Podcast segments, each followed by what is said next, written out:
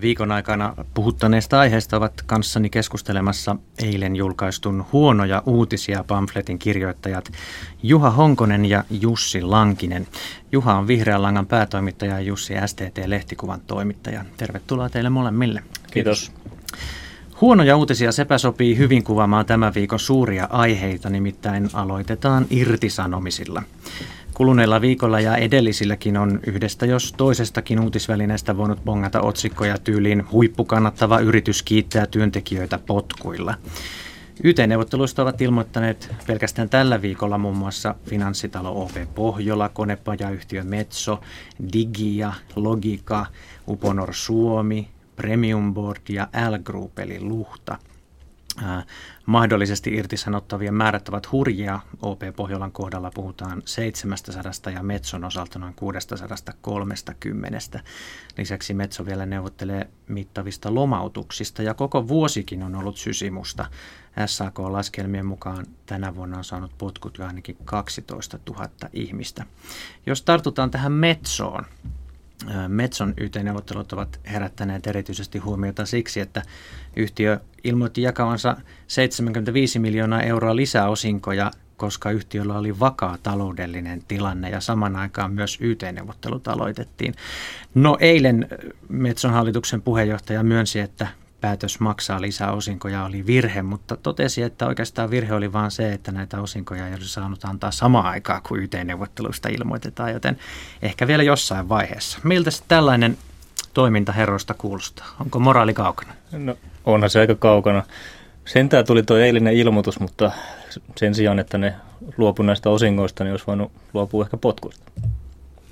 Niin, jotenkin ennen kai odotettiin, että tuli ne huonot ajat ennen kuin alettiin irtisanomaan jengiä, mutta nyt tuntuu olemaan tilanne se, että riittää tämmöinen viite siitä, että huonot ajat ehkä tulossa ja annetaan potkuja.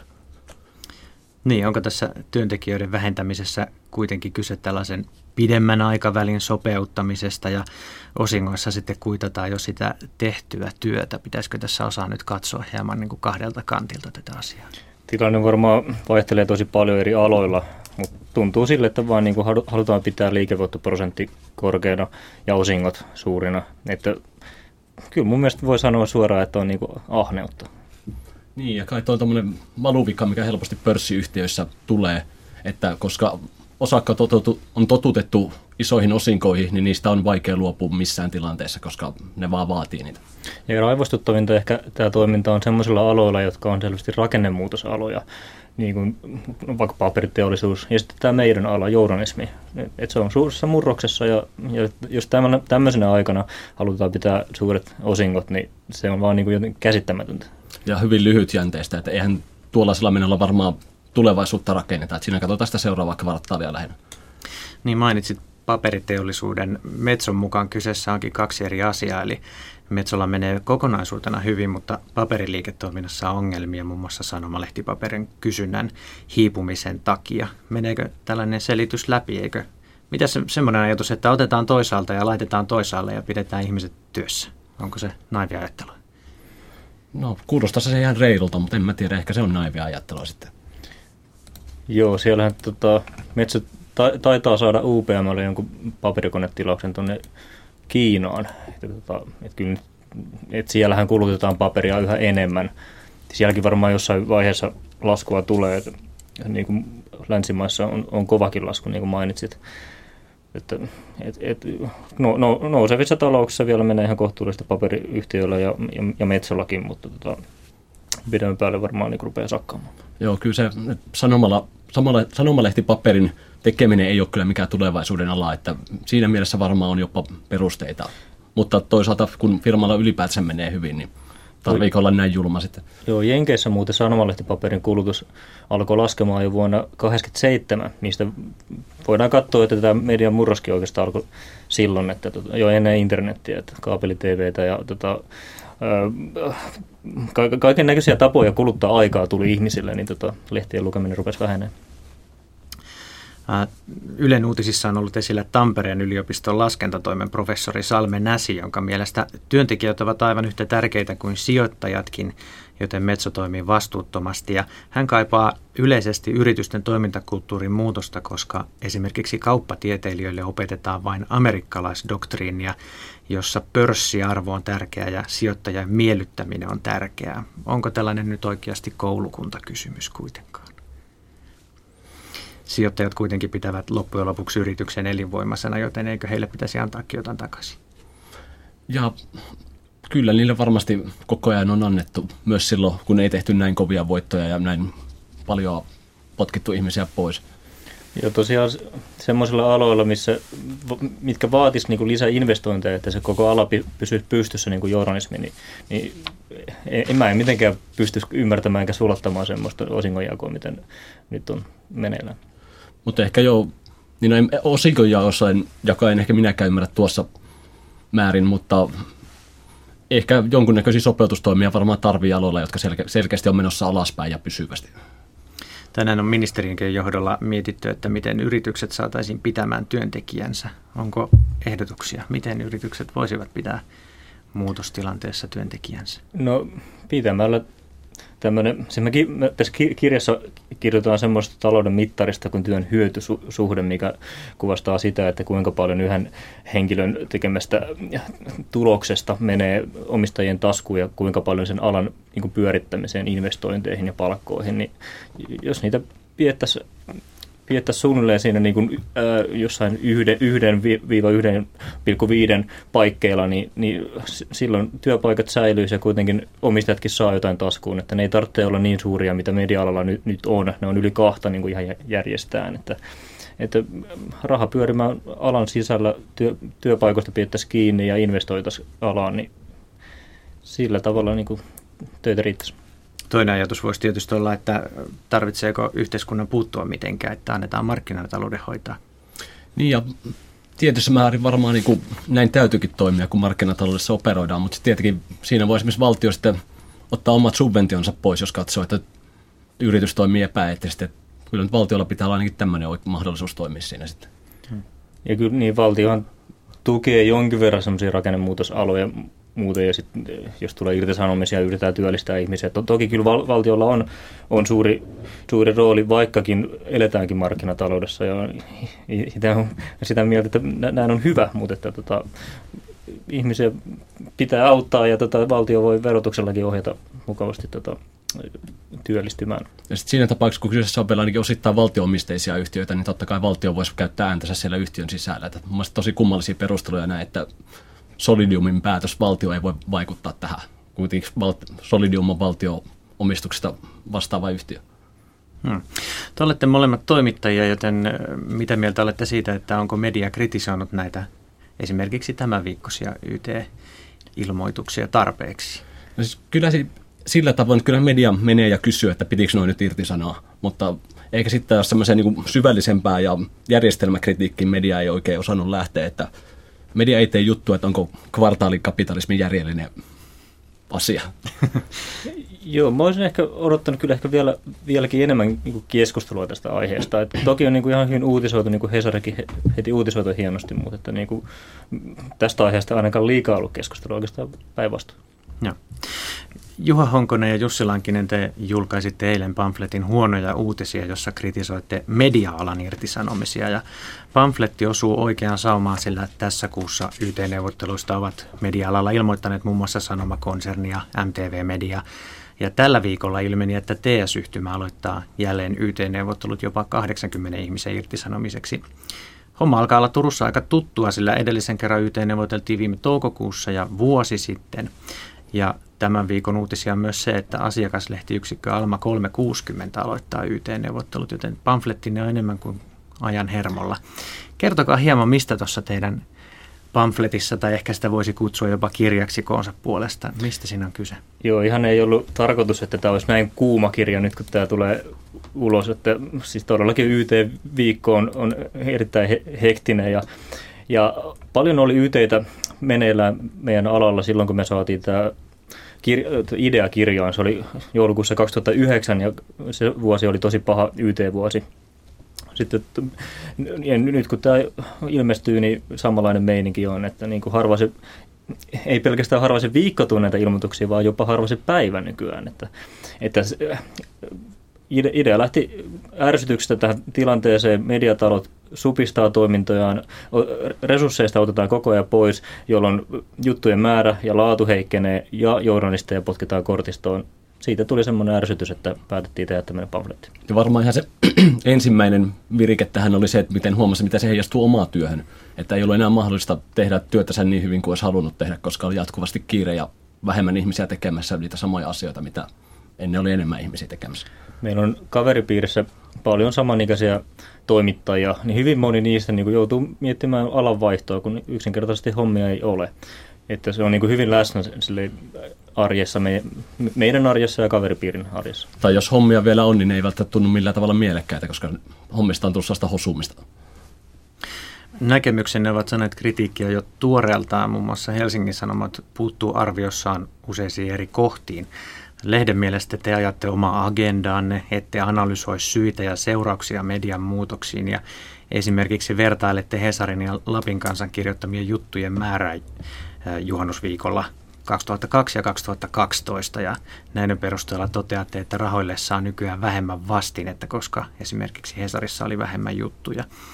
Hesarin mielestä olisi pitänyt laskea myös nettikirjoitusta ja nettiversioiden määrää, koska tilaaja on saanut ne mukaan lukien enemmän vastinetta rahoilleen. Miten te vastaatte tähän kritiikkiin? No ensinnäkin se, että kritisoidaan sitä, että meillä on jonkinlainen missio tässä, niin hei, tämä on pamfletti, tässä pitääkin olla jonkinlaista sanomaa. Ja sitten toi kohta, se oli ehkä älyttömin kohta toi, että, että nykyään kun on niin paljon juttuja netissä, niin tilaaja saa vastinetta rahoilleen. Siis mille rahoille? Nehän on ollut ilma, ne on ilmaisia nyt siellä ja ne on ollut ilmaisia myös kymmenen vuotta sitten. Että todellakaan tilaaja ei saa enemmän rahoille vastinetta päinvastoin. Me laskettiin, että keskimäärin yksi Hesarin juttu maksaa kaksi kertaa enemmän kuin kymmenen vuotta sitten. Ja me kirjoitettiin Hesari tästä myös vastineen, jonka Hesari kieltäytyi julkaisemasta, että terveisiä vaan sinne. Toteatte pamfletissanne, että kulttuurin tuet jaetaan vuosivuodelta samoihin kohteisiin, mutta tästä ei herätetä yleistä keskustelua. Ja Hesari haluaisi tietää, mihin tämä tieto perustuu, joten haluatteko nyt käyttää tämän hetken perustelu? No siis tästä on itse asiassa tehty yksi kirja, Tommi Laitio teki Antti Järven kanssa, kritisoi tätä asiaa, että että tota, nämä kulttuurin tuet jaetaan aika lailla niin kuin aina samoihin kohteisiin. Esimerkiksi niin kuin opera saa todella paljon ra- rahaa ja sitten niin kuin nämä marginaalisemmat kulttuurin muodot saa, saa vähän. Että tota, oli kirjan aikaakin mun mielestä siitä media herätti tosi vähän keskustelua, että siitä ei tullut semmoista, mitä olisi, voinut, mitä olisi toivonut. Tosin nyt ihan viime ehkä vuoden kahden aikana näistä on ruvettu vähän kirjoittamaan, että tilanne on pikkasen muuttumassa parempaa päin, että on ollut esimerkiksi kirjastoapurahojen käytöstä ja tämän tyyppistä juttua, että onko tässä systeemissä järkeä, mutta hyvin paljon enemmän voisi vielä tämmöisiä rakenteita penkoja ravistella. Kolmas pamfletista esiin nostettu asia oli se, että ette ota huomioon lehden koko vaikuttavaa ilmoitusvolyymiä, eli Euroopan velkakriisi on hyödyttänyt ilmoittelua, lehti on pienempi, että sinne ei mahdu juttuja. Miltä tällainen kuulostaa? Tuo oli mielenkiintoinen väite, koska meillä on heti ensimmäisessä luvussa me kirjoitetaan tuosta, siitä on muutaman sivun verran ainakin, mutta ehkä arvostelun tehnyt toimittaja ei ole lukenut koko pamflettia. Hmm. Onko se tilaajan ongelma, jos lehdessä ei ole tilaa tehdä yhtä paljon juttuja kuin ennen? Totta siis, kai se on tilaajan ongelma, että jos tilaaja saa vähemmän rahalla vastinetta, niin se on tilaajan ongelma. Mm, kyllä se on. Ja siis kyllä kuitenkin lehen painaminen nykyään on se niin kuin melko, melko edullista. Että kyllä niin kuin Hesarissa, kun nykyään taitto on muuttunut silleen, että kuville annetaan tosi paljon enemmän tilaa kuin aikaisemmin, niin ihan hyvin sivuja voisi olla enemmän. Hmm. No mennäänpä vähän mediayhtiöiden YT-neuvotteluihin. Muun muassa Aamulehti on tehnyt kovaa voittoa, mutta irtisanonut ihmisiä ja, ja, ja osinkojakin on jaettu Alma-mediassa, vaikka, vaikka Aamulehti on vähentänyt ihmisiä. Eli aika lailla sama meininkiä on kuin näissä muissakin yhtiöissä, joita nyt on ollut. Paitsi että ehkä vielä räikeämmin, että voitot on isompia ja YT vähintään samankokoisia. Joo, jossain mediataloissa on liikevoittoprosentti jopa 30, että niin todella hurjia lukuja. Vertaa niin ihan näihin menestyneimpiin firmoihin. Koneella se on paljon pienempi. Oli se oli noin 14, eli kone olisi tämmöisessä niin mediatalovertailussa semmoista ihan keskitasoa, vaikka sitä hehkutetaan Suomen viennin moottoriksi ja tosi kovaksi tuloskunnoksi. Ja sitten toinen rakennemuutosala, eli just tämä mainittu paperiteollisuus, niin siellä ne taitaa olla jossain kuuden huitteella, eli huomattavasti pienempiä, mitä mediatalot vetää. Hmm. Kirjoitatte pamfletissanne, että jos toimitusten resursseja vielä leikataan, laadukkaan journalismin kuluttamisesta voi tulla Suomessakin luokkarajojen määrittäjä. Uskotteko tosiaan niin, että se on kuluttajasta sitten kiinni, että millaisen sisällön hän kokee itselleen tärkeäksi? Kyllä se varmaan on, että jos nyt vierotetaan ihmiset laadukkaasta ja maksullisesta journalismista, niin niitä on todella vaikea saada takaisin sen pariin.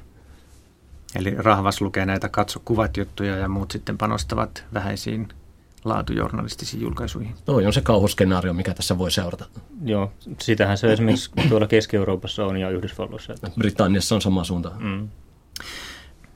No te olette paljon nostanut esiin sitä journalismin laatua, niin tehän pieni tiivistys, että miltä nyt suomalainen mediamaisema näyttää, kun yteitä on ja, ja, ja vähennetään voimaa. Tällä hetkellä näyttää tosi synkältä, että tässä kirjassa puhutaan semmoista ilmiöstä kuin sadonkorjuu. Me tarkoitetaan sillä sitä, että, että selvästi niin kuin maakuntalehtien omistajat ottaa niin kuin viimeiset mehut irti. Että niin kuin ne, ne on todella pessimistisiä näköjä, että ne niin katsoo, että tällä alalla ei ole tulevaisuutta, paperilehti hiipuu pois, niin ne vaan niin kuin lypsää ne viimeiset pois. Kun ne voisi tehdä olla paljon kärsivällisempiä ja tehdä investointeja alaa. Kuitenkaan eihän journalismi kuole mihinkään.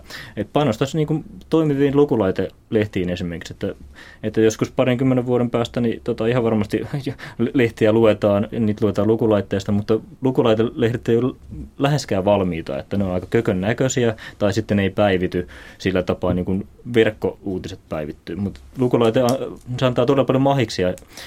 lehdet voi olla yhtä näyttäviä kuin paperilehdet, mutta yhtä hyvin päivittyviä kuin verkkolehdet. Että, että sinne, sille saralle vaan satsausta lisää, kiitos. Hmm. Ja toinen vaihto tietenkin, että jos isot mediatalot nykymeiningillä haluaa näivettää itsensä pois kuleksimmasta, niin kyllä sitä uutta journalismia tulee tilalle. Et kilpailu on vapaata. Kohta, kun journalismi julkaistaan digitaalisesti, paino- ja jakelukustannukset poistuu. Ne on tällä hetkellä kaksi kolmasosaa sanomalehden kustannuksista, jotenka käytännössä niin kuin julkaiseminen on ilmasta. Sitten ei tarvita enää mitään alkupääomia, että voi ruveta julkaisemaan ja varmasti tulee uusia tekijöitä tilalle. Mm. Joo, kyllä niin kuin näyttää siltä, että tämä vuosikymmen on tosi paha medialle. Mutta sitten kun päästään niin kuin tämän ylimedokauden yli, niin tota, ja kunnolla ihmiset tottuu maksamaan niin kuin digitaalisista jutuista. Mun mielestä se ei mitenkään mahdoton, mahdotonta, koska nuoret on tottunut ostamaan näitä applikaatioita muutenkin niillä laitteilla. Niin miksei sitten ne maksaisi joku 99 senttiä jostain lehdestä, jos se on hyvä lehti. Eli mä luulen, että sitten kun kunnolla, kunnolla tämän välivaiheen yli mennään, niin, niin sitten journalismin tulevaisuus näyttää itse tai saattaa näyttää ihan hyvältäkin. Mutta tällä hetkellä mediatalot ei oikein tee kauheasti sen eteen, että ihmiset tottus digitaaliseen lukemiseen tai digitaalisiin julkaisuihin, että Hesari on ilmeisesti kaupannut puoli-ilmaiseksi tai ilmaiseksi digilehteä tilaajille, mikä nyt on semmoinen, niin kuin, se on järkevää, mutta siinä voisi olla vielä paljon aktiivisempia. Oliko Hufvudstadsbladetilta tämä kokeilu, että jaettiin ilma, ilmaisia lukulaitteita Ahvenanmaalla? Niin tällaisilla tavoilla voisi saada ihmiset tottumaan näihin ja nopeuttaa siirtymää digitaaliseen journalismiin, mikä olisi sekä lukijoiden että kustantajien etu. Joo, opiskelijoille voisi antaa ilmaisia lukuoikeuksia määräaikaisesti. Ja sitten tota, ja, ja lehtien hintoja itse asiassa pitäisi tiputtaa just tällä lukulaitepuolella, koska lehden tekeminen, niin kuin mainittu, on paljon halvempaa myöhemmin, niin ei siitä tarvitsisi vetää niin suurta, suuria summia, mitä on paperilehdestä otettu. Esimerkiksi, esimerkiksi Newsweek-lehti tällä hetkellä kauppaa itseään lukulaitteelle 90 prosenttia alennuksella, mikä on jo aika hyvä tarjous. Se ei ole kovin iso investointi lähteä kokeilemaan ihmisen, että miltä sitä näyttää ja tuntuu. Tampereen yliopiston journalistiikan vierailija professori Tuomo Pietiläinen kirjoittaa aika osuvasti, että uutisten kuluttajien YT-neuvottelut alkavat myös. Ja hän tarkoittaa sitä, että mediatalo- ja YT-neuvottelut koskevat myös lukijoita ja kuluttajia, kun mediatalojen pitää valita, mihin he uskovat. Hän myös kirjoittaa siitä, että kolmen yliopiston laajassa tutkimuksessa on noussut esiin kaksi yllättävää asiaa, eli viihteen sijasta kuluttajat arvostaa uutisia ja nopeuden sijaan journalismin syvyyttä. Uskotteko näin? Kyllä, että mun mielestä tuossa ei itse asiassa yhtään mitään yllättävää. Tuo tuntuu olla yllättävää ainoastaan kustantajille. Joo, mä oon, mä oon tosiaan optimisti ja siihen liittyy myös tämäkin, että kun lu, lu, olen hehkuttanut tässä lukulaitteita kovasti, mutta jatkan hehkutusta, että siis itse asiassa se on muuttanut journalismin, journalismia ja lehtien lukemista niin, että ihmiset lukeekin entistä pidempiä juttuja. Kun, silloin kun verkkouutiset yleistynyt jutut lyheni, mutta nyt kehitys on siihen suuntaan, että tota, luetaan pitkiä juttuja niin kuin ajan kanssa. Ja enää vaan pitäisi olla toimittajilla aikaa tehdä ne pitkät jutut ja resurssit. Mutta muuten tämä kehitys on niin tuolla kohdin järkevämpää päin menossa. Hmm. Jos katsoo näitä luetuimpia juttuja, niin kyllä ne vielä aika viihteellisiä ovat. Ne on klikatuimpia juttuja, ei välttämättä luetuimpia. Joo, toi on muuten yksi asia, mistä me tuossa kirjassa kirjoitetaan että, ja kritisoidaan, että näitä juttujen, äh, juttuja arvotetaan ihan liikaa klikkausten perusteella. Että kävästään niin tsekkaamassa ne katso kuvat, jotkut tissit tai mitä siellä onkaan, ja, ja siellä vaan kävästään ja sitten nämä pois, kun ihan hyvin voitaisiin enemmän laskea sitä sen jutun lukemiseen käytettävää aikaa. Kuitenkin se on ihan mahdollista nyt, ja tällä TNS-metriksilläkin on, on itse asiassa semmoinen sarake siellä, että juttu on käytettävä aika, mutta se näyttää tyhjää. Sitä ei käytetä. Näin aika menee nopeasti, kun on paljon puhuttavaa ja mukavaa asiaa. Uutispuntarin aika onkin jo loppumassa. Vihreän langan päätoimittaja Juha Honkonen ja STT-lehtikuvan toimittaja Jussi Lankinen, kiitoksia mukavasta keskustelusta. Kiitos. Kiitos.